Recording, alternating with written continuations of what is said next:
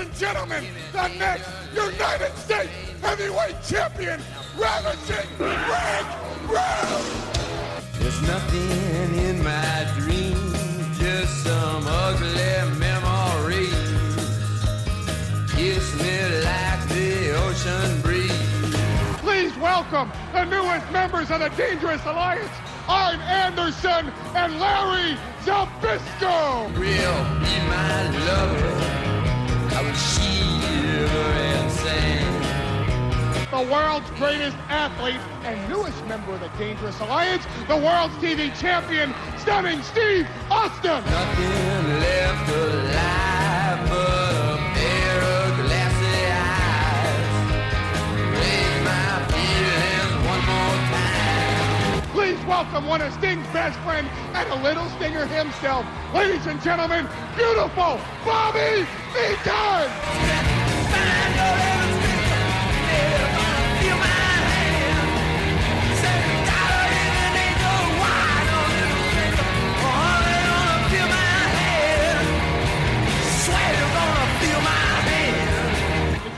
Lineup, it's not an army, it's not a stable, and it's not a family.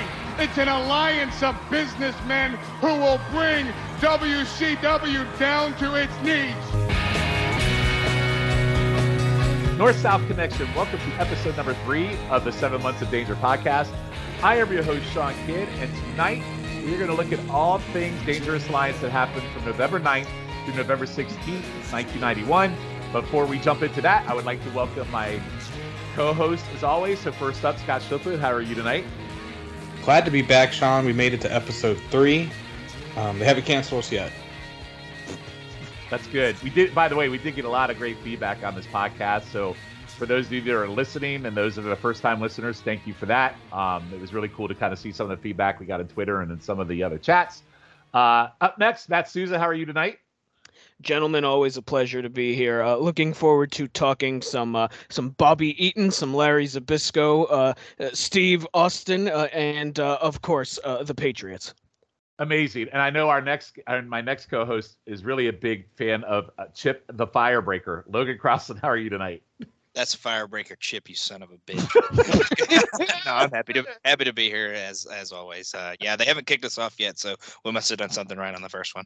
Yeah, well, you know, as of this recording, episode two hasn't technically dropped on the feed yet, so who knows? Maybe we'll be canceled by episode number two, and nobody will ever hear this podcast ever again. But so tonight, guys, we are going to look, like I said, at November 9th through November 16th of 1991, and we have six matches to look at tonight, and we have a couple of promos um, with a Sting promo to end this episode because this after this episode, guys we on our next one are going to talk about the Clash of the Champions 17, where it seems like things really, really pick up in terms of the Dangerous Alliance and where they're headed and when they're forming. So that this will kind of get us on the road there. So first up, we are going to November 9th.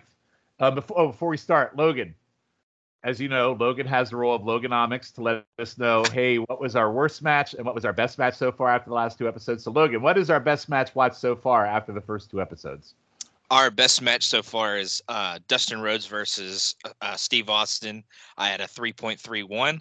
And our, and our worst match is uh, Mr. Hughes versus Bobby Eaton at a 0.1875. how does that like how does that i don't even remember how that happens. It's like shift it's like shift math or something from when we do youtube roulette that you get that.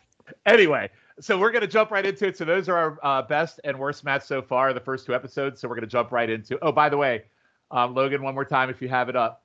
Who was our most dangerous and least dangerous? Did it vary Okay, our, our our most dangerous on episode one was uh, Rick Rude, and our least dangerous was Larry Zbyszko.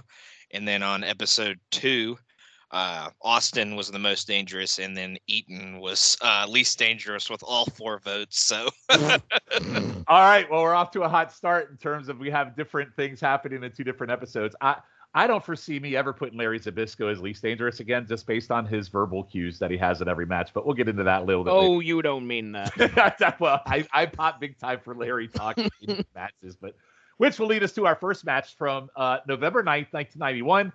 This one is from WCW Pro, and it is a match between Barry Windham and Ron Simmons versus the World Tag Team Champions, the Enforcers. And what I do like about this we kind of talked about it on our last episode. They had two matches that set this up. So it's kind of like a little mini feud they had on their syndicated shows, and now here's the payoff. But what's odd about this one, this is not for the tag team titles, which I find kind of bizarre because it seems like a great opportunity to showcase your tag team champions against, honestly, you know, Barry Windham and Ron Simmons. And Ron Simmons, fresh off of Halloween Havoc and facing the world champion, you would think this would be kind of a big deal, but we'll see how this goes. So, again, like I said, it was a nice short build coming from the two singles matches we talked in our last episode. Um, the enforcers are already in the ring as the faces get their intro, so no, no, no tag, no like heel intro for your tag team champions, which I thought was weird. Uh, Jr. says all of them have big contracts coming up. The Steiners have signed on to meet the enforcers for the titles, and again we get reference to Barry Windham facing Abdullah the Butcher. And Ron Simmons will meet Ron Hughes of the Lex Luger organization. I love how JR calls these things like organizations and things like that, but the Lex Luger organization. Um, do, Scott, do you ever remember them referring to uh, Hughes and Luger and Race as the Lex Luger organization?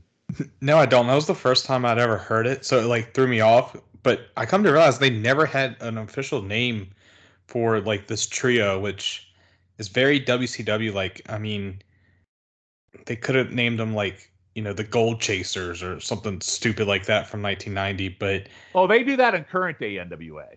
That that's very true. That is very true. But th- there is nothing there that was named for that. But I do like Jr. saying like that the Steiners like all these other matches. It makes the organization seem very important. Um, like oh, like you know the enforcers are facing the Steiners down the line, and it also like boosts up house sales. I mean house show revenue. But as we know from 1990, uh, early 90s WCW, no one was going to house shows. Yeah, and I don't know if Barry facing Abdullah and Ron Simmons facing Ron, Mr. Hughes and the Lex Luger organization is getting my ticket. I'm just being honest. Uh, so anyway, uh, Jr. Uh, proceeds to scold everybody that if you missed last week's episode, shame on you because you saw the build for this, and shame on you because you missed two really, really great matches. Which I Jr. very surly when he said that, so I thought that was very funny. Uh, Larry in this match is as vocal as ever. Uh, Jr. Uh, claims Jr. claims Arn says Larry was the best partner he had ever had, and we all know that's bullshit. If you've ever listened to the Arn pod, he said Larry's one of the worst partners he ever had, so that made me laugh. Uh, there was a hammerlock body slam that I thought was a cool visual because of Barry's size. Uh, tags in, he does an arm drag. Larry then lays there holding the arm drag like forever, and Larry just immediately screamed the whole time, but he was still telling people to shut up as he was screaming. So I freaking love that.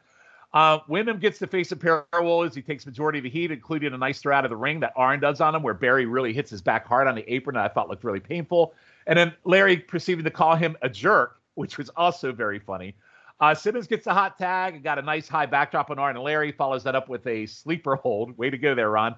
Uh, then Ron plays face of perils. He takes a lot of double teaming. Um, and then JR makes a comment that says, rest the oxygen to an athlete is like gas to an automobile. Um, Matt, did you ever did you um did you not know that oxygen was very important to an athlete? You know, I've never heard that before. Uh, thank you, Jr., for telling us that oxygen is important. You know, uh, uh, fellow scientist uh, Jim Ross, who knew he had a degree in science, to, to tell us that oxygen was important. Jesus Christ. Yep, and I and I and I also made the comment here. I was very happy to be educated by Jr.'s medical diagnosis, so yeah. you're on point with I what saying, I was. I, I don't think it's just important to athletes either. I think it's important to all of life, honestly. Everybody, as it turns out. well, I just hear like, where does he come up with the? Oh, it's important to an athlete, and then he compares it to gas in an automobile. It's like, wow, what the hell did you come up with that line, Jr. But anyway, um, let's see. So we move on. Uh, Simmons, I also didn't think was too impressive in this match for me, especially as a guy who was challenging for the world title a few weeks ago. Um, the end comes when Simmons gets pushed to the corner by ref as Barry goes for a superplex. Arms grabs a t- grabs one of the title belts, pulls Barry off, second rope, and he clocks him, giving Larry the pin over Barry Windham. So I was actually shocked at the outcome of this match, considering it was a non-title match. I was I assumed that Simmons and Windham were going to win, but they didn't. So I thought it was a good win for the Enforcers. Um, I don't understand why they didn't make it a title match. I thought it was solid for a syndicated main event, but I also but for me, I think my favorite parts of the match were Larry Zbyszko being vocal and just being a prick. Um, but seeing him and Arn pretty much dominate 12 minutes of this match with two faces and perils, especially you know who they were in the ring with, I thought was weird. And Larry, let's be honest, his offense kind of sucks. So I went two and a quarter on this match. Matt, would you go on this? This uh, this sure was a match that happened, wasn't it? Uh, I, I feel I, I feel kind of similar to this uh, as I do the last match we had from Pro, where by Pro standards it was a good match, but I feel like by normal standards it was just I don't know fairly standard stuff. So I went two and a half on it. It was fine. Uh, Larry is just screaming at people at ringside during this match. He called someone at ringside, ah, Southern Hick. And uh, there was another. I thought Larry was kind of terrible in this. Besides Oh, the yelling, like actually awful. in the ring, he was, He was awful. awful. He Like was. there's one, there's one part I forgot who had him in an arm lock, but he was really like overselling it. And uh, pardon me for uh, mentioning this, Logan, but he was kind of like Elizabeth Berkley in a pool, selling. Oh, uh, flip- what a what a, ref- flip. what a reference! If you know, you know. Uh, It was. and by the way, it was Ron Simmons because it was where he was like selling it, right. and then he called someone in the audience a jerk, and then he Right. went back to selling it. Yeah. It just. I'm having he- inversion problems. I do apologize. it was the it was the first thing that came to my head when I saw that. But yeah, I I mean, it was perfectly fine for what it was. Ron, I didn't think uh, Simmons looked all that great either, and I thought Larry was just uh, quite poor here. So uh, I went right down the middle, fairly standard stuff, two and a half for me. All right, Schiff. Yeah, I went uh, two and three quarters. I actually liked it a little bit more than Matt did, but just just a very little bit. Um, I think that you know, Bar- yes, Barry got pinned, but he also got hit with the title belt, so it's not like Larry beat him straight up. They did have some help. Um, and it's just shocking, like how they, you know, Simmons, as we'll see on the next episode, Simmons seems to be the odd man out in this group. Um, so I know we'll get to that, but like he's positioned pretty well here to be like an ally of Windham, and then uh, he's not even on the next show. But Um, Schiff, he's got big matches coming up with Mr. Hughes of the Lex Luger organization. He doesn't have time for this. I, I guess not. Him and him and Mr. Hughes too busy going at it, and probably a, horrible match. Um, but I will say there was a um, they did a sunset flip spot here, and Arn was able to get the tag to Larry, which is just like something that Arn does so well when he's in tag team matches that make him one of the best tag team wrestlers of all time. He's just so smooth all the time with little stuff like that that I love. But I kind of enjoyed this match. I enjoyed it more than I thought, but um, yeah, still still only two and three quarters. Wow, so far the bottom man on the pole with this one at two and a quarter. Logan, how about you? Yeah, I, I enjoyed it like shifted, but I, I went I went the same as Matt. I went two and a half. Um, at the start of the match, Barry plays it kind of smart, uh, trying to not get stuck in the corner. Uh, kind of delivers big blows to both Zbyszko and uh, and Arn to kind of get out of the corner as they're trying to trap him. Uh, as y'all have mentioned, Larry's chatter to, with the crowd is always fun. He just calls them stupid rednecks and uh, just yells at them pretty much the whole match. Uh, he does some classic overselling on the armbar by screaming. He's almost he's not quite as loud or as obnoxious as Lex Luger, but he's he's to the levels of that when he's so. You know what? But I hate it when Luger does it. When Larry does it, I laugh and I'm entertained. And I don't know why. I, I don't because he's just it. like, oh, wow. yeah, I, I just don't understand. Like Luger's just like, ah, like well, Matt, Matt does a great Luger, but anyway, Wow. yeah. So the like for me, the Zbyszko stuff's more fun. I don't know why. I just enjoy it. But go Uh, ahead. Uh, yeah. Um, but uh, at one point, Arn was reaching for a tag and kind of fell in the ring uh, as he was reaching. I thought that was pretty funny. Um, Barry had some pretty good focused arm arm work on the heels. Uh, a couple of cheap shots kind of turned the tide, obviously. And uh, Barry at one point gets thrown out of the ring, and his back nails the hardest part of the ring. So I had Yes. to get that in Mhm, there. mhm. Yes. Um, but towards the middle of the match, Barry's kind of a dummy. He distracts the ref long enough for uh, for Larry to come in and kind of help Arn out of a submission. So uh, Barry was smart at the beginning, but kind of got dumber as the match went on. Um, Arn comes off the top at one point, and Barry nails him in the stomach. Always love the little front flip sell that they do on the shot to the gut when they're kind of jumping off the top rope. Um, Windham at the end of the match comes in. House of Fire really takes it to both uh, enforcers, uh, and then the bell shot of the win. I kind of liked as an effective way to not make Windham look bad, but uh, you know, they, it it showed how smart the heels were, how they could distract and use uh, a little cheap tactic to get the win. But uh, yeah, like I said, I went two and a half. Excellent. And by the way, one thing I did not mention is uh, Windham here still not selling the hand from Halloween Havoc as this match was. Uh, so this is airing on November 9th. Uh, this match took place uh, before Halloween Havoc as well. So WCW everybody. So Logan, as uh, what, what's the final? You have the final tally on that one. Uh, it's two and a half.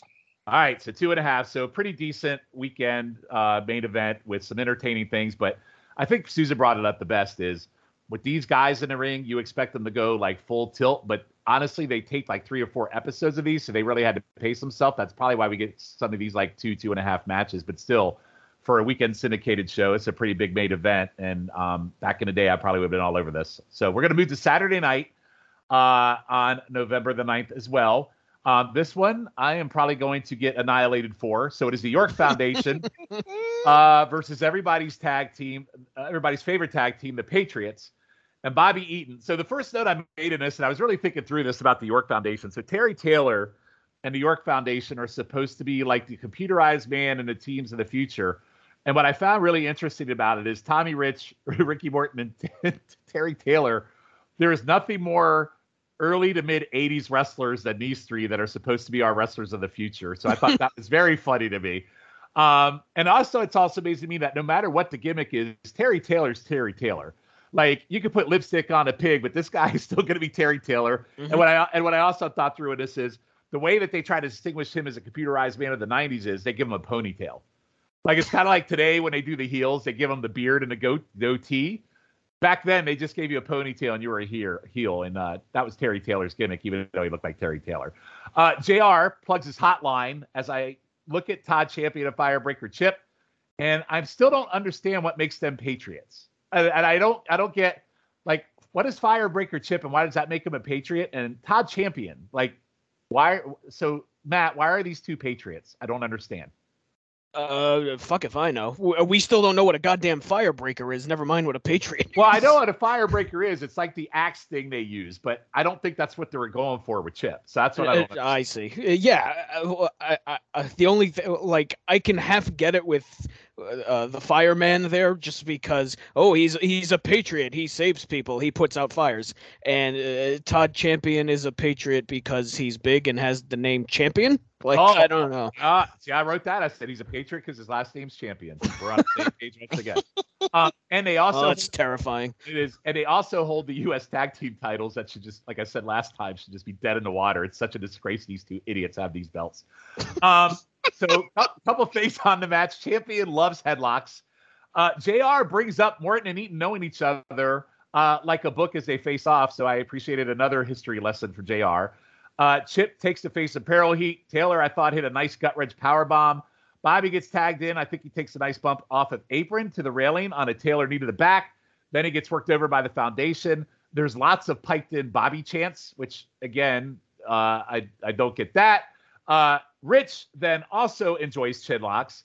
Taylor gets kind of a vicious on his offense, and I thought it was good. I don't like the fact that I like stuff that Terry Taylor does. It's really bugging me at this point. Um, I liked Bobby getting kind of that. I don't know if you guys remember this spot, a lifting backbreaker to Taylor that looked really, really good and painful. Um, oh, then Morton comes in and does chin locks. I think Eaton is fantastic selling all the moves and overall the headlocks and the chin locks aside. Um, I did think the uh, York Foundation had some pretty good tag team work, particularly Taylor. Uh, Firebreaker Trip, as JR called him, was pretty good on the hot tag. And by the way, I don't know if you caught it. He called him Firebreaker Trip. Did you guys Mhm. catch that? Oh, I missed that. Yeah. So we are now going to call him Trip the Firebreaker just to piss you off. a little bit. No. Um, yeah, the, the, the end comes with all six in the ring. Taylor rakes Eaton's eyes, and Chip goes to check on him, but Bobby's supposedly blind, uh, blinded, and he clocks Chip, thinking he's one of the foundation. Champion and elbows Morton to, uh, uh, to face, allowing him to fall on top of Chip for the three. Um, Taylor then thanks Bobby for, for the win, and he's being a total dick, and Bobby punches him as Bobby keeps selling his eyes. Uh, listen, there were some slow laws, and Todd Champion absolutely sucks.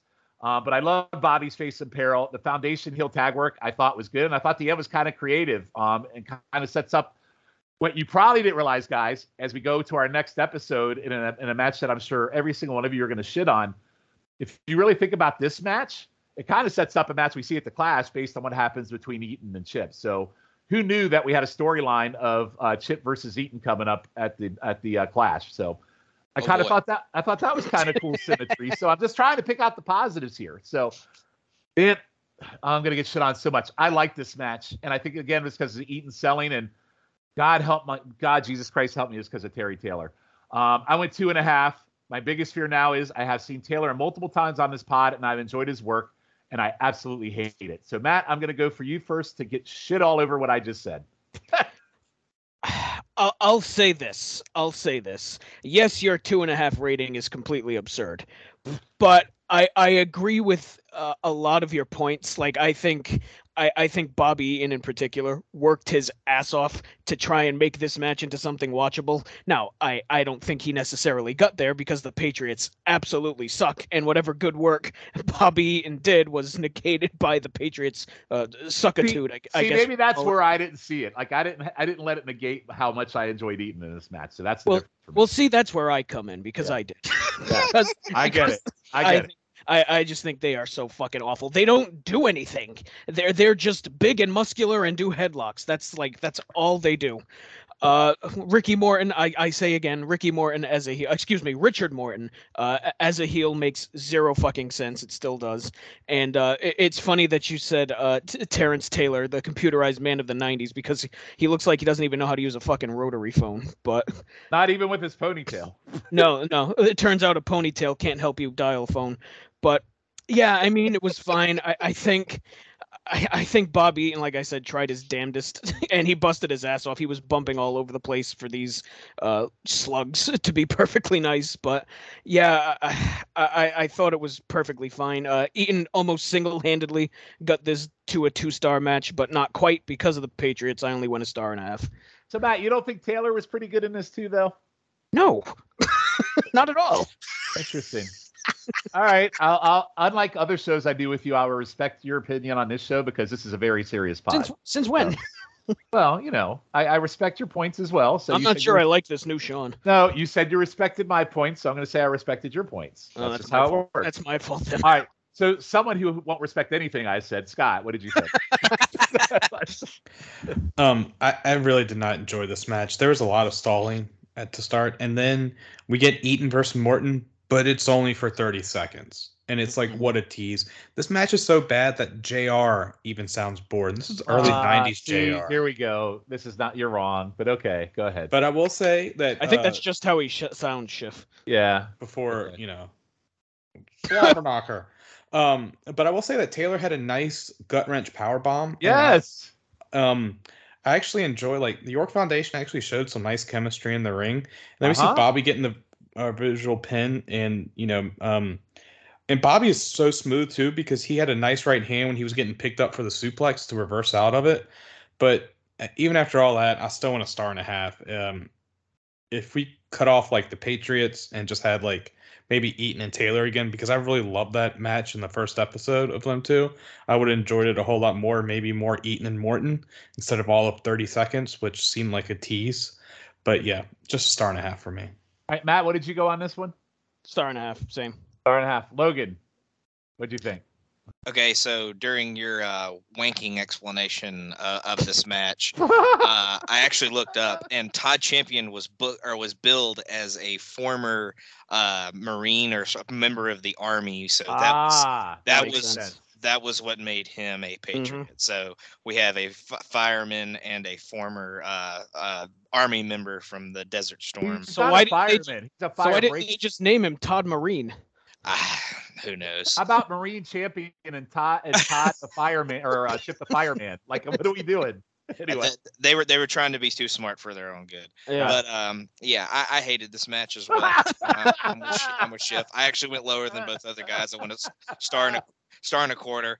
Uh, worst three arm drags I've ever seen uh, by Chip Chip early in the match. Uh, Bob, I, one one positive thing out of this match, beautiful Bobby throws a really awesome clothesline, as we'll see plenty throughout these uh, next next couple episodes. Um, Chip, on the other hand, is horrible and he sucks horribly bad and does a horrible sleeper at one point, maybe the worst I've ever seen. hey, so bad that Jr. calls him Trip. That's, Yep, that's that's right. uh, Bobby takes a really nasty shot into the railing at one point. I thought that was kind of gross. Um, I'm so glad this match ended with uh, Bobby nailing Chip with a big punch uh, because there's a seed of doubt there as to whether he meant to do it or was he really blinded by the rake to the eyes or whatever happened to him before that. Plus, I like seeing uh, Chip get decked with a punch. So, um, and one last note on this match: Mike Adkins is on my shitty ref list now because oh, he is horrible in this match. So, yeah, I went a star and a quarter. Star and a quarter. So, what is that ta- final tally? Do you have that? Uh, 1.68.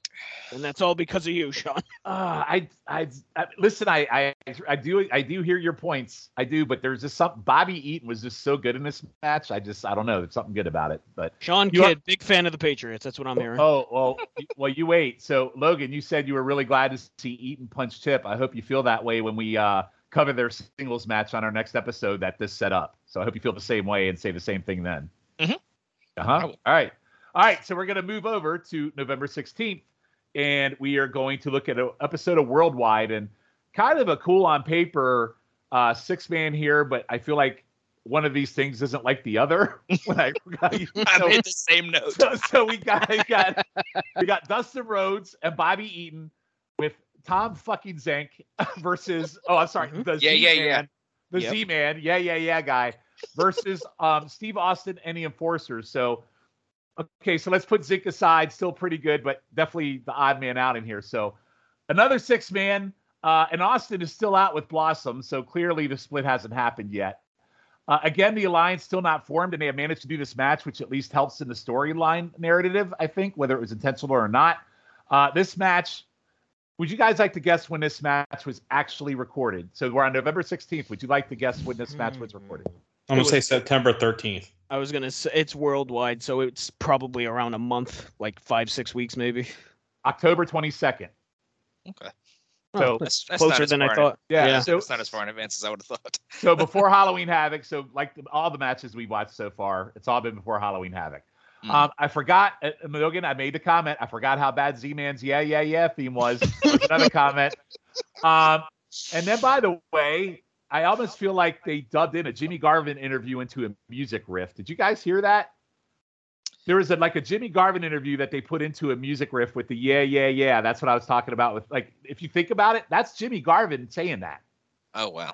He's involved in that. I don't know if you ever knew that, but I actually read up. There is Jimmy Garvin doing the "Yeah, Yeah, Yeah" in that. I was That makes that, it just, even. that, that just makes it even worse. Yeah. Yep, you beat me to it. I was just yeah. gonna say that. So, so well, we, we also give historical facts on this podcast, so I want to make sure that everybody knows. Jimmy Garvin is in that.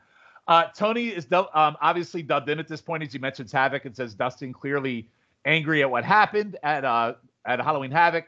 He also mentions Dusty and Barry getting their tag shot on the Informers this coming week, which will uh, the Informers, the Enforcers, this coming week on the Clash, um, which we will cover on our next episode. He also speculates if Barry can compete in that match or not, but says Barry is still competing in the ring right now. So at least they're trying to dub in and cover off on, hey, we, you don't really know at this time that this is pre-recorded before Halloween Havoc, but we're going to try and sell it with the dub in this.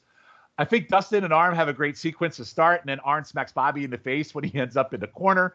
Uh, Bobby and Arn then have a great bunch of reversal spots on each other that ended with an arm getting punched in the face. Bobby's punches are amazing. Uh, Bobby missed a roll up because he slipped, but did a hell of a cover job on it and switched it to a different pin um, pin attempt, which I thought was really good. One thing I've discovered in this pod, and I know unfortunately on our last episode he was the least dangerous. Bobby Eaton is very damn good. Um, also, Austin also very good in this, taking the face offense. Crowd as usual shit on Larry when he tagged in, um, which was fantastic. Uh, the heel work on Dustin between the enforcers and Austin is pretty great. Even Larry didn't phone it in. I felt like, um, and his vocal is always in this match. Dustin is the fighting babyface is incredible. Um, and it's really insane to me how good Austin is not even two years into this business and how far Dustin has come since Royal Rumble earlier this year. Um, Arn Spinebuster shit talking and tagged to Austin versus pinning him cost Austin a small package, lost to Dustin out of nowhere. The heels immediately attack Dustin and Z Man and then Austin fall outside the fight. Bobby clearly stalling to come in, so there's another hint of what's going on to help um, that Tony actually points out. He finally runs in, and so we're very clear here now where this is going with Bobby. The seeds are planted a bit in this match, and now and also in the Patriots match we just talked about. Really good nine minute match. Dustin, Austin, Eaton, and Arn really shined, which is no surprise. But everyone I thought played their part in this match. Um, I kind of wish it was longer though. I went three and a quarter stars. And Schiff, I'll go to you first. Uh, yeah, I I really enjoyed this match too. Uh, I went three and a quarter as well, and um, I just got lost in it because it was so good. Like Bobby and Arm have Arn have amazing chemistry with each other, and it's crazy that um, I know with Crock and Roll, if we ever get to it in '88, we do see the start of a Midnight Express versus um, Enforcers feud before Arn and Tully leave. But So- unfortunately, we don't get a real payoff like yeah, televised pay per view for that. because they, yeah. they leave and um, I don't even know if they really drop the titles. But um, but like you said, Dustin is really good. Like he's really good as a babyface who can take an ass whooping because they leave him as like surprisingly the one that gets most of like beat down the most. Um, I was shocked that um that Austin got pinned. I thought Z Man was gonna be the one that got pinned there, Mhm. but um, I like you said after the match, how Bobby didn't help Dustin when he's getting beat down, and like they did it perfectly because Z Man is out outside the ring fighting with Austin, and like Eaton's just like taking his sweet time, like checking his watch. You know, if he had a cell phone, he would have looked for a cell phone. But um, it's nice foreshadowing, and I feel like um, these two matches that we've seen with Eaton today uh, paints the picture for what may be going forward in, for, in further episodes. Yeah. Um, so you went three and a quarter. Yes, sir. Sorry. Yeah. So if you take one thing away for WCW so far, they're doing really good. At least for Eaton, they're doing good about laying the groundwork for what's going to happen with him. So I, I give him full credit for that. Um, Matt, as I look at the six man tag, I also realize wasn't it Austin that took a pin from uh, Michael Hayes on our last episode, if I remember? I believe you are right. All right. So Austin eating the pins. At least he didn't eat the Tom Zenk in here, and he lost to Dustin. So what do you think of this match? Yeah, uh, I, I like this quite a bit too. I went uh, three stars on it. Uh, just a, a great pace to this. I mean, it, it was like you said, it was under ten minutes and just really nonstop action. I, I think the finish out of nowhere. I wasn't the biggest fan of it because it kind of felt like they were still building the heat segment and then it just ends. I mean, I mean, I get it. It's worldwide. It's only an hour long show, so you're kind of limited as to what you can do. But still, maybe another three or four minutes wouldn't have wouldn't have hurt. Uh, I I think uh, Lady Blossom blowing the kiss at the camera gave me herpes. Uh, Ah, and um, I will say, I think you know we were all pretty disappointed by Bobby Eaton. I think on the either the first or the second episode, I forgot which one, but I think uh, in this match he really shined, and I think this was uh, probably the best he's looked so far uh, in this match. He was just fantastic. Him and Arn, like Schiff said, just have unbelievable chemistry, and he was fantastic in this match. So uh, yeah, uh, great stuff here for me. So three stars. Yeah, and again, I you know Bobby's on his way to winning the most winning the most dangerous on here because he carried the Patriots to a halfway decent match too. Regardless of my score, it was still it, was, it was his match. Uh, Logan, what'd you think of this? Yeah, I, I'm right there with Matt. I, I went three stars. Uh, yeah, Eaton and Rhodes were just awesome in this match. I thought this with Rhodes and Arn was really good. Uh, there was a good uh, counter exchange between uh, Bobby and Arn at one point too. Uh, Austin acting scared of Zenk getting tagged in was pretty comical to me because I'm like, Austin, you can kick the crap out of this guy. Why are you acting afraid of him? But I know he was just being a good heel. Um, but uh, Rhodes chases Zbyszko around the outside at one point. I thought that was hysterical because Zbyszko's just like, ah, ah, you know. So, How do you not enjoy Larry's a bit? yeah, okay, I, I was. It, yeah, fuck was his amazing moment. Just personality wise, he makes it all for me. I'm just, it is, it's crazy. Mm. Go ahead. Y- Yeah, absolutely. Um, but it's just a marvel to me how quick and agile Dustin is for his size because he's a big, big boy and he can move pretty fast and pre- he can uh, leap pretty high and stuff like that. So it's really amazing to me. Um, the heels do some good wearing down on Rhodes throughout the match, but uh, the flash, I, I kind of like the flash roll up, honestly. Yeah. Uh, I the only reason I went three and didn't go a little higher is because it wasn't as long as I, I would have liked it to do have been. I think Sean, you commented on how it was probably a little shorter than you would have liked it to be. So that was what kind of kept me at three. But I really enjoyed it as well. Awesome. So, what's the final? I keep going to Logan last so we can get the tallies quicker. By the way, Yeah, yeah, yeah, I got you. It's three point one two five.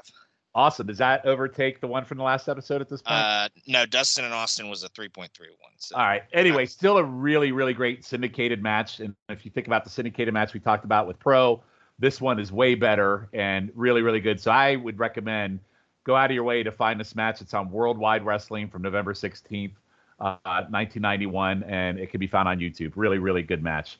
All right, we're going to move into Saturday night of November 16th. And we're going to actually have a promo here uh, between Dustin and Arn. So after a match against the Jobber, JR is interviewing Dustin. Um, Dustin's music uh, here prior to the natural theme to me is very great value money for nothing. I don't know if you got that. I figured you would pick up on something like that Mhm. because it sounds just like it. Uh, Yeah. JR, yeah, JR hypes the tag title match for Tuesday and asks about Barry's wrist.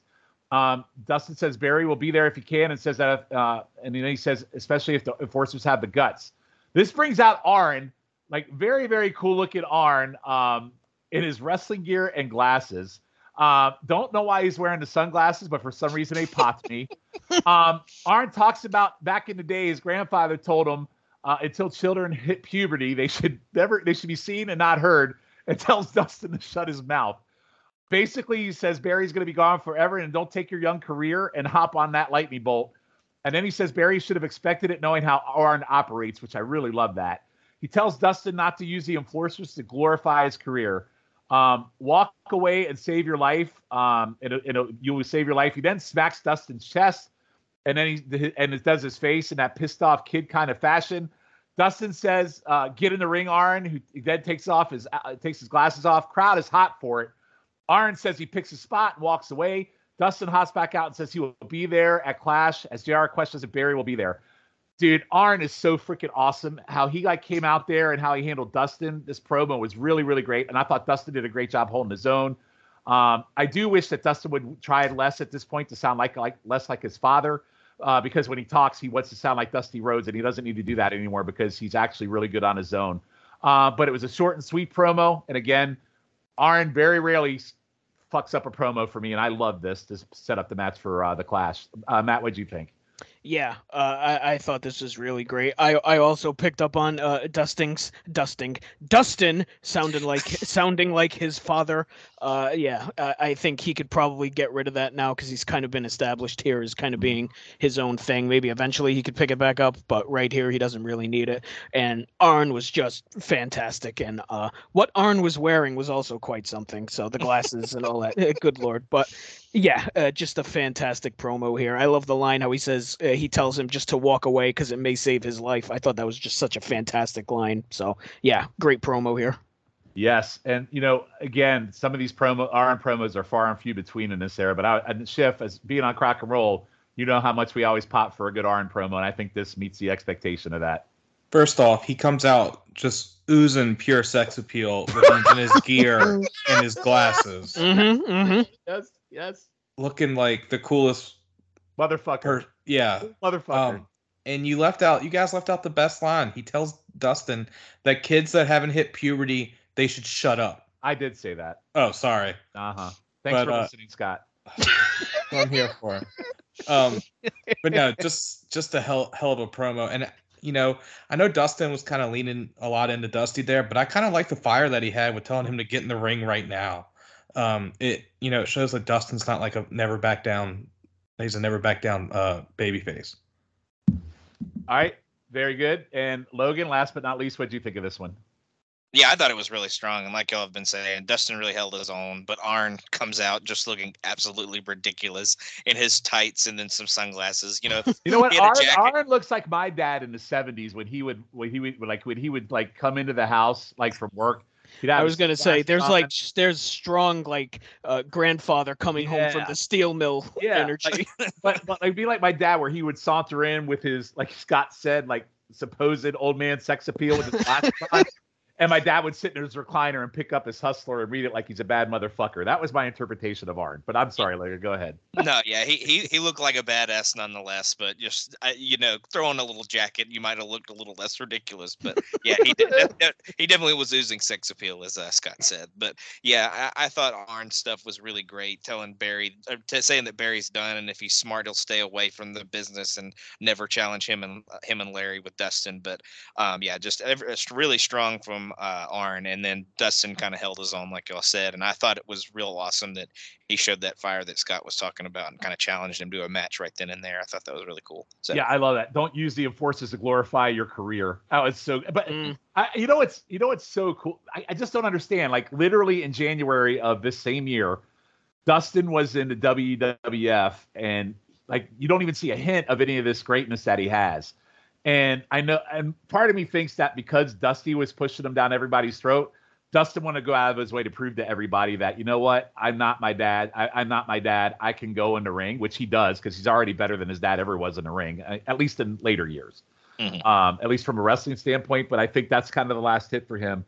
Get rid of the dad voice. You're a wrestler standing on your own, and this is what really happens to him. That's one of the great highlights of this time frame we're going to go through these 20 episodes, it's not only the Dangerous Alliance, but the evolution of Dustin, which is a whole nother side story. But yeah, this is really, really good shit. All right, we are still on Saturday night, and speaking of uh, shit, we are going to transfer to our next match, um, which is the most random fucking match I think I have ever seen in my life. So it's Big Van Vader teaming with Steve Austin, which okay, yeah, that's fine. The the alliance hasn't formed, so I'm okay with that. But they're taking on Tom Zenk and PN, PN News, and if you had asked me like in like 1992 or 93, like later 93 if uh, Vader was going to feud with PN News, I would have laughed in your face. But unfortunately, here's where we're at. So very random. Um, I have never, I have, I never need to see Z-Man or PN News sing "Yo Baby, Yo Baby, Yo" or dance ever again. Tom Zenk, the Z-Man, is the worst, like vanilla dancer to a rap song I've ever seen in my life. Um, Vader with the smoking helmet was amazing. Jr. proudly says that News and Vader are super heavyweight and they have signed for a match at the Omni at Battle Stars 91. And the first note I made on that is, oof, poor Vader. Uh, this guy is amazing, and he's got to go to the Omni and main event against PN News. Um, by the way, spoiler: Vader wins that match, so at least that happens. Uh, Jr. First, yes, Jr. spends the first part of the match discussing Luger versus Rick Steiner for the title at the Clash, which we'll cover a little bit on our next episode. Um, I will say that uh, I was a huge Steiner fan at the time, so I was excited for that main event.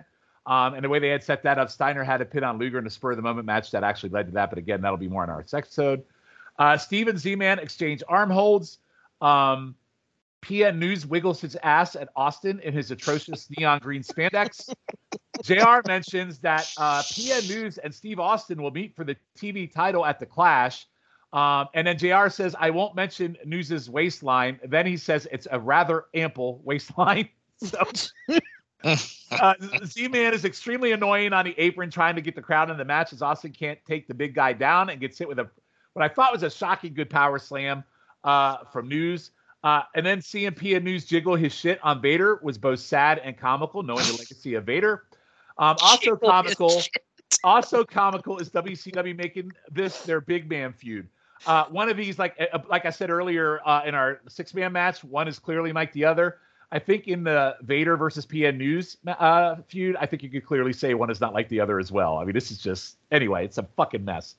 Um, Vader pummels News brought me great joy. News getting any offense on Vader was absurd. They both slam each other, which I thought was visually impressive. Uh, and then PN News actually gets a drop kick, sending Vader over the top rope that I do not need to see. Uh, Vader redeems himself, killing Zenk with a clothesline, uh, does a press and power slam to him. Um, another ridiculous part is Zenk super kicking Vader to the chest and Vader flying out of the ring like he got hit with a freaking like bulldozer. Um, and then the end comes when Zenk pushes, uh, gets pushed to his corner by the ref. News goes up on goes up and hits a top rope splash on Austin, and Vader then elbows him and puts Austin on top for three. And all is right in the world. I, listen, the match itself, there's some good stuff in it, but I can't in my heart like give a good rating to a PN News and Tom Zenk tag team match where Vader has to sell for PN News, and that fucking drop kick that he had to sell for Zenk was embarrassing. Um, I am going to go one star in this match. By the way, did I also mention these assholes wrestled 13 minutes? So one star mm. for me. Matt, I will go to you. I mean, yeah, I'm kind of with you. It, it, wasn't great, but honestly, it could have been a lot worse. It, given it really given that PN News was in this. I match. actually had it one and a half, but I got very angry when I started talking about it, so I lowered yeah. my score to one. and that's actually that's actually what I went. I went a star and a half on it. I mean, it, it started super slow, but it actually picked up a little bit by the end. Uh, I didn't realize we were already uh, going to talk about Battle Bowl here because that's what this tag match was. Like, I feel like this is right out of the fucking Battle Bowl playbook with this these oh, fucking. Th- well, we could maybe say that match is what inspired Dusty to create it, which we'll talk about again on our next episode. Oh, so. good. So you know what? Just for that, I'm going to lower my rating on this. no. But yeah, I mean, given who was involved, it was fine. I thought Vader uh, ruining News's day with those punches and lariats, I thought that was great. And then he fucking body slammed the man. Just turns out Vader is a strong human. Who knew that? But uh, yeah, I mean, not much more to add on this. It was it was a long match, which was uh, certainly unwelcome, but I think had they tightened it up a little bit, it maybe would have gotten close to two stars with how it ended. But uh, as is, yeah, a star and a half for me. All right, and yeah, so I will say for me, I think Austin wasn't. I don't think he shined too much in this um, versus no. what Vader did. So mm-hmm. that yeah. was a little disappointing. But um, I will go to you, Schiff. What did you think of this one? Yeah, yeah. Just echoing what you guys said, it, it was a bad match. It was a long 13 minutes. I did think it was weird that Vader was wrestling without his helmet. I mean, without his mask. I Mhm. mean, it was barely there anyway. Let's be real. Um, Vader's mask was basically like a jock strap, but um, Vader dominating PN News was pretty good. But I, I was actually legitimately scared for Austin when PN News went to the top rope. I was like, oh, that's, we're gonna end the Austin era right here. Gonna let Austin take yet another loss. Yeah, Scott said, "No, baby, no, baby, no." My exactly. good- uh, my goodness. Um, I I actually went a star and a half um on this. Um, yeah, it was the less said about this, the better. All right, Logan, round it out. Uh, I, I'm I'm with you, Sean. I went one. Um, I, I thought Austin and Vader were like, was a hell of a random ass team to throw out here on a Saturday uh, Saturday night uh, episode, but uh, I- I'm I'm here for it at the same time. Um, PN News getting any offense on Austin or Vader is an absolute embarrassment to WCW as a company. uh, it's it's bad. It's just not good. Um, I also made the note about Jr. saying he probably shouldn't comment about News's waistline and then immediately commenting on it. Um, He reminded me of Weird. Al- Uh, what's his name? Lord Al on some of those shows where he talks some Mm. supple. That's what he kind of reminded me. yes, that's what it reminded me of. absolutely. Um, but I, I did I did enjoy watching Vader pummel both guys uh, when when he did. Um, but I, I also kind of don't like that Austin kind of had to get a fluke pin on News to win.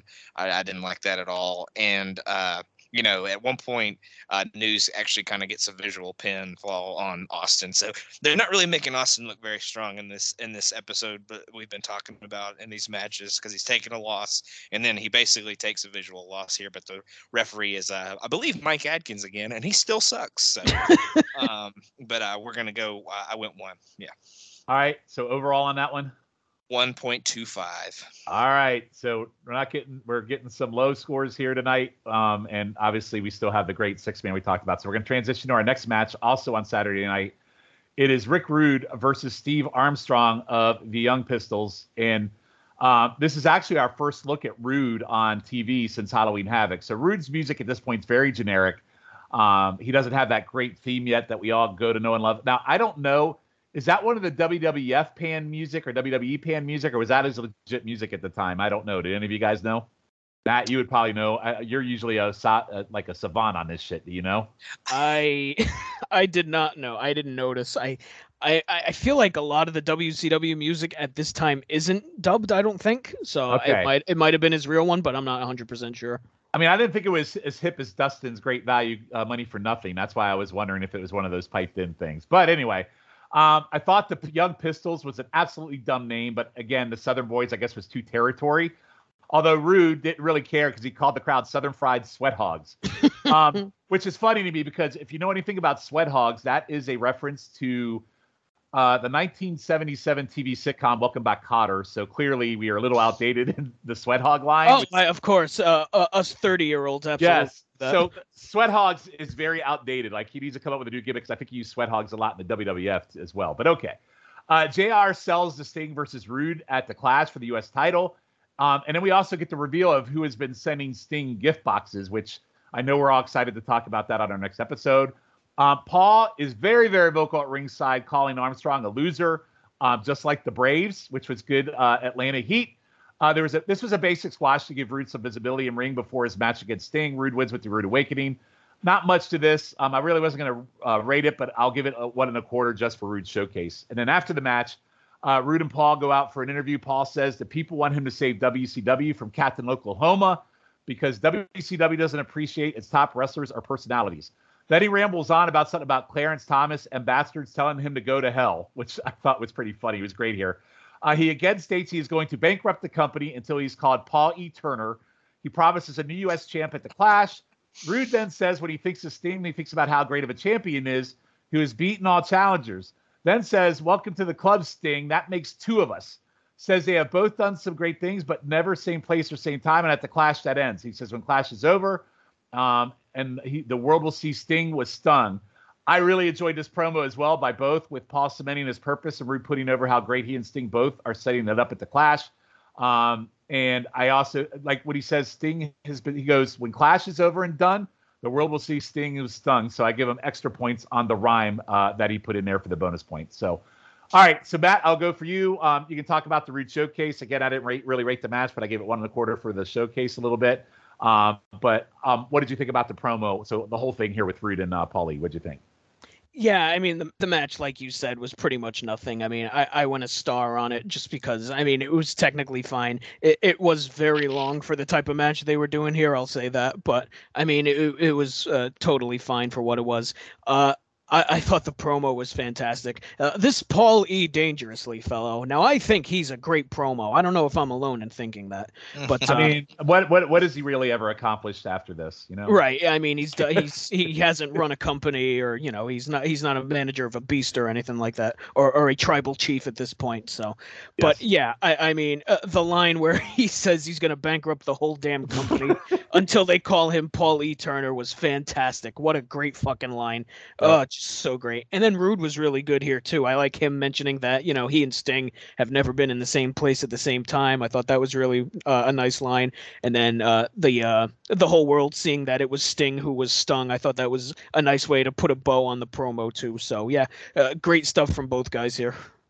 All right. Yeah. I, I, again, I think this is like, I can remember, obviously, I was ni- 91. I was, I just graduated high school. But one of the things I really loved about this promo, because I do remember watching this promo, it sold me. I was, and by the way, they've done a great job with this with Sting and Rude. And it's interesting how they just did the debut at Halloween Havoc. And really, this was the only other real sell job that Rude did in this, getting to the Mhm. clash because it was so quick and I was immediately in, I was immediately entrenched because I wanted to see this match now, and it was mostly because of this promo right here. Schiff, what'd you think of this?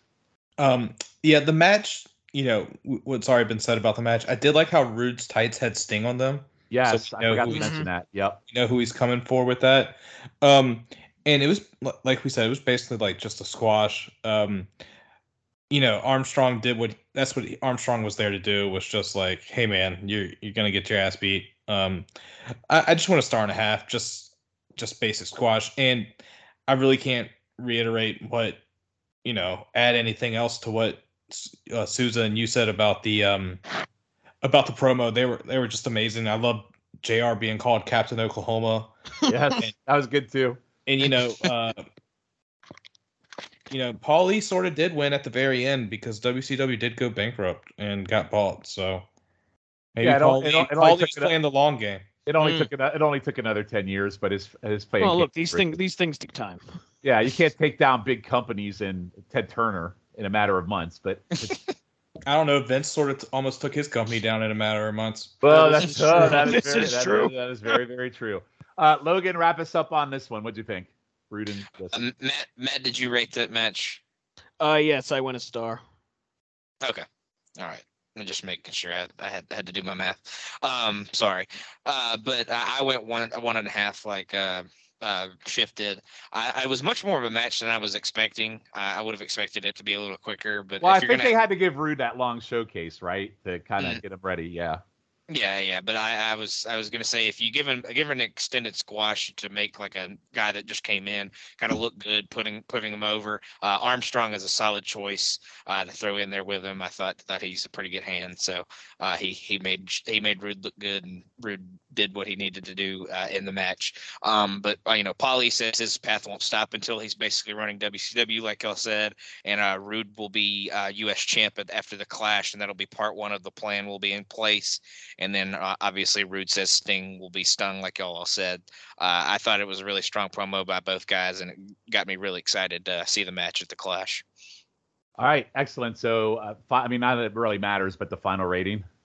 Uh, 1.3125. yeah, so we haven't had really great matches tonight, but I mean the match the match in this wasn't what was important for me. It was about the promo and Rude kind of getting that long extend. I like what you said about Armstrong because I guess for me I was a little I was a little perturbed because Armstrong, well, I guess it makes sense because the young pistols are supposed to be the top number one challengers to the Patriots. So I mean, they're both I guess I guess it's okay to job them the rude because they're going to probably job them to the Patriots too. Um, I think in the long run that the Young Pistols do end up beating the uh, beating them at one point, but again, it doesn't matter. The U.S. U.S. tag titles mean jack shit at this point. All right, so we're going to close out this episode with one last promo from Saturday night. And it is Sting who is out with JR after he has a match with one Thomas Rich. Uh, he puts the U.S. title over JR's shoulder. Uh, he brings up the box, and then Sting babbles about invitations and birthday candles, but this time we find out who it is. Then he brings up Rude and says at Clash, uh, he'll we'll have that belt on the line, um, and says something about you're gonna bite into something bigger than a birthday cake. Uh, Madusa walks out. Sting says maybe it's a rude awakening already, and asks if she's tired of Rude already, which I thought was pretty funny. Sting trying to be, I don't know, man. Sting with women is uncomfortable for me, and I'll talk more about that on our next episode because um, it was really. Anyway, we'll get to that. Madusa gets in his face and says he will see how rude he is, and says it will be a cold day in hell before he gets his stinger next to her. She walks away and says Rude. Uh, she walks away and he says Rude will get stung, and my Madusa might get stung too. Then he stops himself, which again, pervert Sting, uh, just doesn't seem very natural. I mean, he's like the kid's number one baby face, and he's sitting there like making sexual innuendo. It was very, very uncomfortable. Um, anyway, Sting's promos are not his thing. Uh, but I thought it was another promo to sell the class. Remember at the time what a big match feel it felt like closing this show out. So, Matt, what did you think of this closing uncomfortableness with Sting, but the greatness of Madusa, which Logan will disagree with on Madusa? Boy, uh, uh, sex sex pest Sting sure was his choice, huh? Sex- My sex- God. sex- sexual predator Sting. Yes. Good. l- I mean, Jesus. Like, when's the last time this man fucked anything? He was like, like it was just oozing out of him. You could fucking see it. Like, good Yes. lord, man. J- j- You have a hand. Use it for Christ's sake. Good I- lord. Jesus. I mean, well, uh, seriously though, a he's very like, serious podcast. uh, well, uh, I'm making a serious point. He was very horny, is what I'm saying. he, he, he very much was, yes. Masturbation is a very serious subject, Sean. Absolutely. Master stinging is what we call it. Go ahead. but yeah, this, th- this was real fucking weird. Like, I, I don't know what exactly the point of this was, besides uh, saying that Sting had one more package to open up. It's just real fucking weird. Like, it, it almost feels like they're trying to shoehorn this thing with, with Madusa with Sting. Like, it's just super weird. And then Sting ends it by saying, "Oh well, I shouldn't have said that." Like, oh right, I'm supposed to be a, a role model to children, and I'm I'm talking about fucking this lady. I shouldn't have done that. Like. Uh, Good lord, uh, this this sure was a promo and a, a hell of a way to wrap things up here. Yeah, it was a great way to end the build. You're going to the clash. I can only imagine like when they're in the back, him and Dusty talking about, all right, baby, you're gonna go out there and you're gonna talk about wanting to fuck Madusa, and you're gonna sexual innuendo. I can just see like, anyway, Schiff, what did you think of this? Well, spoiler alert. Um, Sting is my favorite wrestler of all yeah, time. I, yeah, so- I'm sorry. I, I, I'm sorry to hear that. Did this ruin it for you? Uh, no, so I just see it like through rose-colored glasses with him. Like, um, I I loved like just like how he put like the title belt on um, Ross, and he made it it seem like a big deal. Which, you know, uh, as we spoke about last episode, um, Luger's basically gone um, from after the Clash. Besides the um, match, besides uh, the Starrcade, until February. So this feud is going to be carrying the whole promotion which is right now appears to be just Rude versus Sting. We haven't got any other um, ancillary really people. So I was okay with it. Um, I'm sure as a little kid when I was watching it, I did not understand Oh, Madusa trying no, to seduce him. 100%. I didn't either when I was watching it at 18. I that's just older Sean picking up on it because he's a pervert. At Yeah. 18, you didn't realize this. Jesus. No, man. I mean, li- listen. You know, back then the days were different. You didn't, uh, you know, there wasn't Oh. like sex. There wasn't that like, you know, My you get different when you're older. Yeah. But um, looking back now, it's like, damn, they were really trying to push like the boundaries because, like you said, Sean, Sting is like the number one babyface in the company, but also like, you know, he's known for his little stingers, and here he is talking about his little stingers and the little stinger being his penis. So, so it's a little, uh, like you said, it's a little rough, but like I will, I just can't like see anything like you know, I won't go too bad on it. So. Well, if you thought this was bad, wait until we get to our next episode because Oh, something that that one I can't wait to talk about because Uh-huh. that was a whole nother level. Uh, but anyway, guys, that closes us out for this episode. We Hey, I never said anything. Oh, Logan, my bad. Sorry, I, I got too entrenched in the Sting promo and thinking He was thinking this- about the little stingers. I was thinking about sexual predator Sting, and it took me out. So go ahead, Logan. I'm sorry. Go ahead. Yeah, you, you know, the- you know the song "Simple Man," um, Matt. Uh, that song that song is about uh, eighteen-year-old Sean. So Oh, get out. Nice. I see. I'm just playing, and we got a little invasion of uh, Brett Hitman Shiflet over there with uh, the Starrcade. Stargate. Uh, okay, so- um, but yeah, just it's real basic, and yeah, there's a lot of innuendos, and you know, Madusa's gross, so it would just uh, I, I didn't it. I love your Madusa hate so much. I didn't enjoy it very much. Uh, Sting basically just said he was going to start stinging a lot of things, so there was a lot of stinging going on. And I really think the idea of calling your penis the little stinger is probably not a good idea. By the way, uh, he you was, should he was going to the big sting. He was going to use just a little stinger on Ruta Madusa both, so I don't know what that entails. But Yeah, Devil's I- three way. yes, double three way. I, I wasn't a huge fan, but you know, it's Sting. He just yells a lot and woos and all all that good stuff. So, Yeah, they clearly should have ended the. They should have clearly should have ended this on the rude promo and then moved on because. But anyway, I think, at least I think we made history here. Uh, this is the most that anybody has talked about Sting's penis on a podcast. Um. Well, wait till next episode, and we'll see how Well, long we get to go on that true. one. You know, Yeah. next episode might, you know, break the internet when we do that. Um. So anyway, if you were tuning in for a really serious podcast tonight, uh, we kept our balance until we got to the end because there was no way in hiding that. And based on based on the personalities on this show, there was no way that was going to go anything but the way it just did. So I and I di- and I dialed it back. Yes, and I appreciate you guys for staying true to who you are. So thank you for that. Uh, so guys, that ends the episode. So let's do our end of episodes awards. Our next episode, take all this builds to the clash from where we're going to the clash. So Logan, uh, from a match rating standpoint, what was our best match? The six man our best match was the six man on this episode. and worst match. Uh, News and Zenk versus Vader and Austin, just slightly worse than uh, well, Rude Rude Armstrong was a squash, so the yeah that that News Zenk uh, Vader Austin match got less less stars. Wow, I'm very happy to hear the Patriots. the Patriots did not get worst match tonight, which that was just because of you though. Because of Yeah, you. that was you. you, you, you're very, you're very you're very welcome. Yeah. I am very. I'm a big fan of uh, Chip the Firebreaker. I'm a big fan of his at this point. Um, all right, so let's go right into it. So, Matt, most dangerous for you? Oh, yeah. uh, uh, This is tough. I think. I think I'm gonna go with Arn because I, I I really like the promo. I really liked. Uh, I mean, uh, it's really tough. But this I, one's I hard. yeah, I, I think I'm gonna go with Arn, and I I'm reserving the right to change it after I hear what you guys say.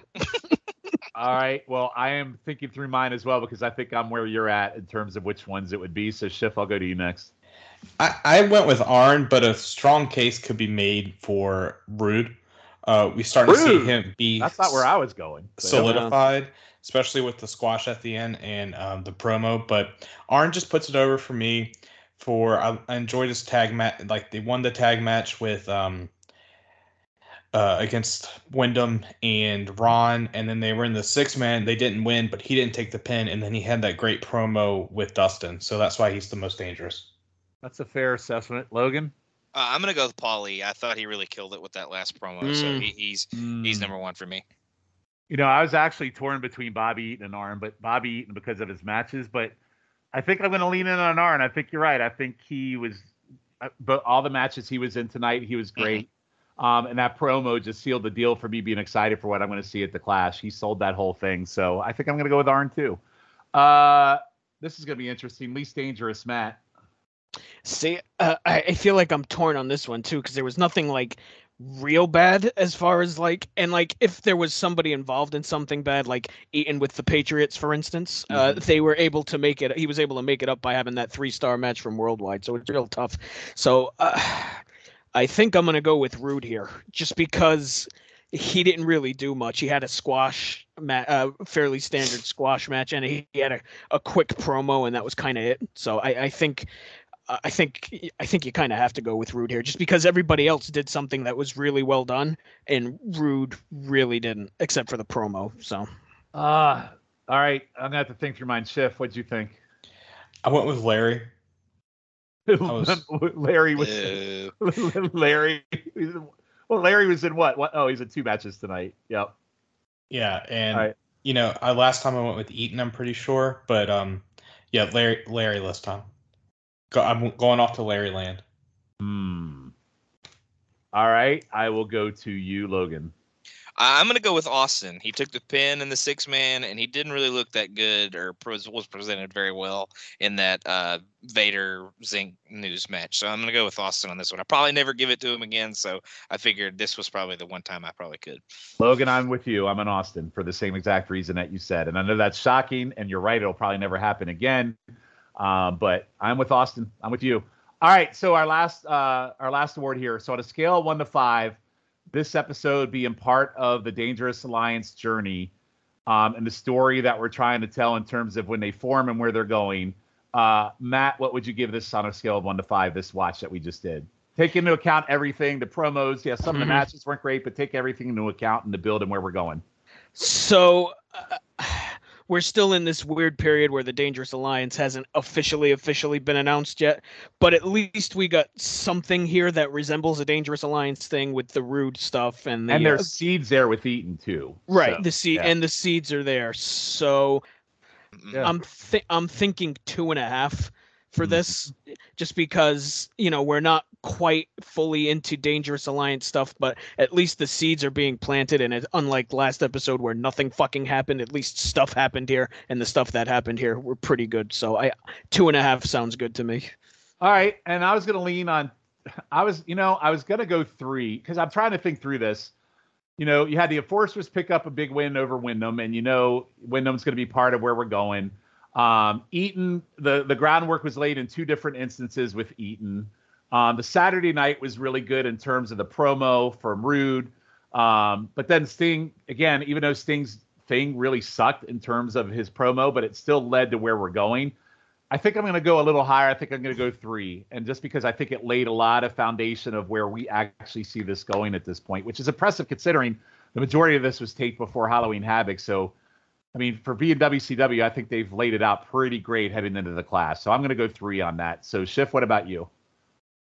Yeah, I'm going three as well, and most of that is on the back of uh, Rick Rude and also um, Bobby, Bobby Eaton. Eaton. Yep. because like we saw like the first part where you know he accidentally punches Ch- Firebreaker Chip in the face, and then he doesn't come to Dustin's aid when they're beating him down. So it's like you know we're getting a little breadcrumbs there where. I'm sure if I was a normal watcher in 1991, I might have been able to pick up on it if I was the same age. I definitely wasn't picking up on it on two or three years old like I was at the time. So, yeah, I, I'm I'm going three as well. Um, next episode may break the scale, but um, We'll, we'll see. It's possible. Spoiler. alert. Uh, all right. Uh, Logan, wrap it up. Um, I went I went two and a half with Matt. Uh, I, I just think there, there there was a really good match on at the six man. Uh, most of the other matches were pretty middling. Uh, the first match was pretty good, um, but I think this there's definitely still room for- some improvement. So I, I'm gonna I'm gonna you know I'm tempering my uh, ratings because I don't want to go too high too early or, or you know go the same thing every time. So I'm gonna go two and a half uh, just because I think there's some room for improvement. But there was a lot of stuff that happened and there was a really good match. So uh, two and a half for me. And that okay. that that pulls it to a 2.75 uh, altogether. So Okay. So what? So what? What were we on? One and two. uh, two was a one because Yes. we all went one on it, and then 3.375 was episode number one. All right. Well, I do. I, I mean, Schiff spoiled it, but I do think our next episode may might break the trend in terms. It might be the highest one. But we'll. So on our next episode, we are going to be joined by a special guest, and I have asked a special guest to join us on any of the Clash shows on any of the pay per views that we cover on this show. Um, and that'll be uh, Jacob Williams, who you guys all know from the Ruthlessly Aggressive podcast and Highway to the Impact Zone over on the Place to Be feed. But um, I think it'll be cool to bring him in and get his perspective. We're doing kind of the watches leading up to the big events. It'll be cool to kind of get his perspective. Jake, I know, loves um, WCW and time frames, so I thought he'd be a really good add to this. So um, we will cover the Clash on our next episode. So I really enjoyed this watch. Like there was a lot of things that weren't great, but some of the nuggets they threw in there really made it an enjoyable watch, regardless of how we feel about some of the matches. So um, really enjoyed doing this pod, and you know, three episodes in, I'm, I haven't hesitated once to say, God, I'm glad we're doing this. So, uh, Matt, anything you would like to plug before we go? Can find me right here on this feed on the Extreme Three Way Dance. We are in 1997, so uh, definitely give that a listen if you have not. And uh, I, I believe the four of us are on uh, every other podcast that we all do together. So uh, we'll go ahead and let everybody else uh, talk about uh, that stuff. And you can find me on Twitter at msouza1991. Sounds good. Uh, Schiff.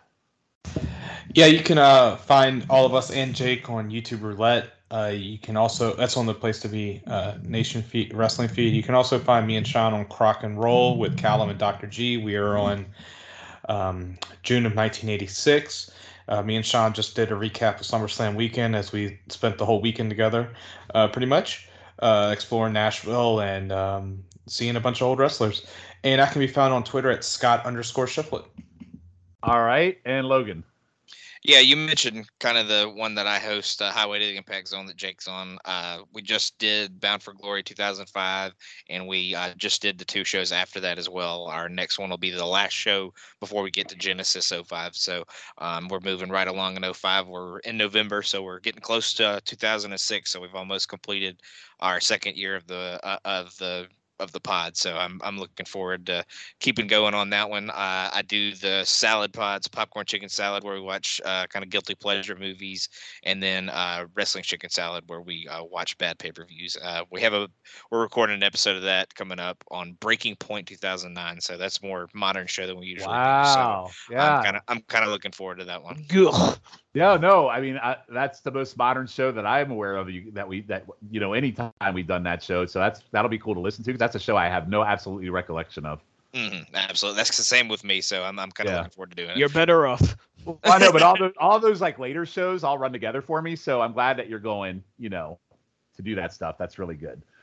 The last thing that I will uh, that I will uh, say is uh, Schiff brought it up. Um, I do I still do the before I was a Mark pod, um, where I kind of do a quick like pod blast, looking at three matches that I've never watched uh, pre uh, dating my wrestling fandom. So anything pre like July 1986. So that is still going on. That's on uh, Place to Be Nation Wrestling feed. Um, I I hope them start being more on YouTube Roulette and Highway to the Impact Zone because they are still two of my favorites. I got to be on Highway to the Impact Zone on an episode that dropped today as of this recording that I thought was a lot of fun. Probably went off the rails a couple times, um, talking about some things like mesh and things like that, but it was still a lot of fun. That doesn't sound like us. No, not at all. And the last thing that I'll bring up is uh, Crock and Roll. We did just uh, record episode number 50, um, which is kind of a big milestone episode uh, where Schiff and I talk about all things Nashville weekend, uh, starting with our debauchery and drunkenness on Friday to Starrcast from G, uh, GC, uh, game GCW uh, to SummerSlam, uh, uh, Butt Slam because SummerSlam sucked. Um, but the last, we'll wrap it up with our trip. We'll, la- we'll, we'll, we'll, we'll wrap it up with our trip to uh, Flair's last match, where many people have shit on, and I might have overindulged on how much I enjoyed Jeff Jarrett. Uh, that most of you, like Matt, knows very well. So, um, but I would like to thank you guys for getting me back on point for joining the TNA pod because it made me hate Jarrett again. So thank you for bringing me out of that. Like, Anytime. very, very much appreciated. So that is all, guys. Uh, we will be back in two weeks where we will cover Clash of the Champions 17 for another edition of Seven Months in Danger, and we will talk to you then.